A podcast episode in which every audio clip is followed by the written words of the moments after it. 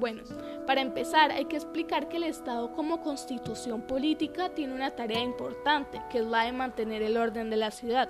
Pero ¿cómo logra esto? De aquí surge el monopolio de la fuerza, que es prácticamente la que hace referencia a la capacidad exclusiva que tiene el Estado para ejercer fuerza sobre el territorio dado. Ahora bien, la fuerza pública, la policía y los agentes policiales son funcionarios estatales en el ejercicio de su función representan al Estado y en términos prácticos aplican el uso de la fuerza. Los policías son los actores claves que deben ser capacitados en el uso válido de la fuerza para evitar excesos en la práctica, ya que un uso arbitrario de la fuerza puede equivaler muy probablemente a la afectación de los derechos, pero ¿cómo sabemos cuándo hay exceso?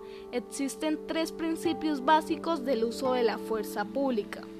Principios básicos. Necesidad, legalidad y proporcionalidad.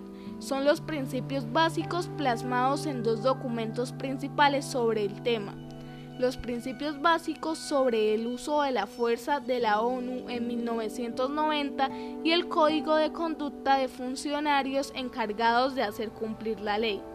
La legalidad supone que el beneficio del uso de la fuerza se encuentra velado por ley, porque es una garantía de claridad, de previsibilidad y de conocer aquellas supuestas en los cuales puede ejercer la fuerza.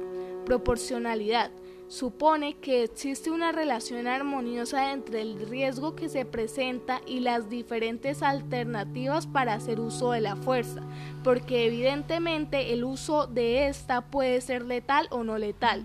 Dentro de cada una de esas categorías hay varias subcategorías. Y ahora tenemos por último la necesidad, que supone únicamente se use la fuerza cuando no haya otra alternativa.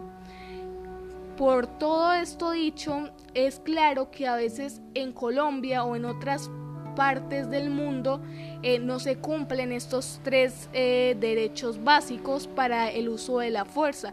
Y aquí es donde vienen los excesos y los problemas.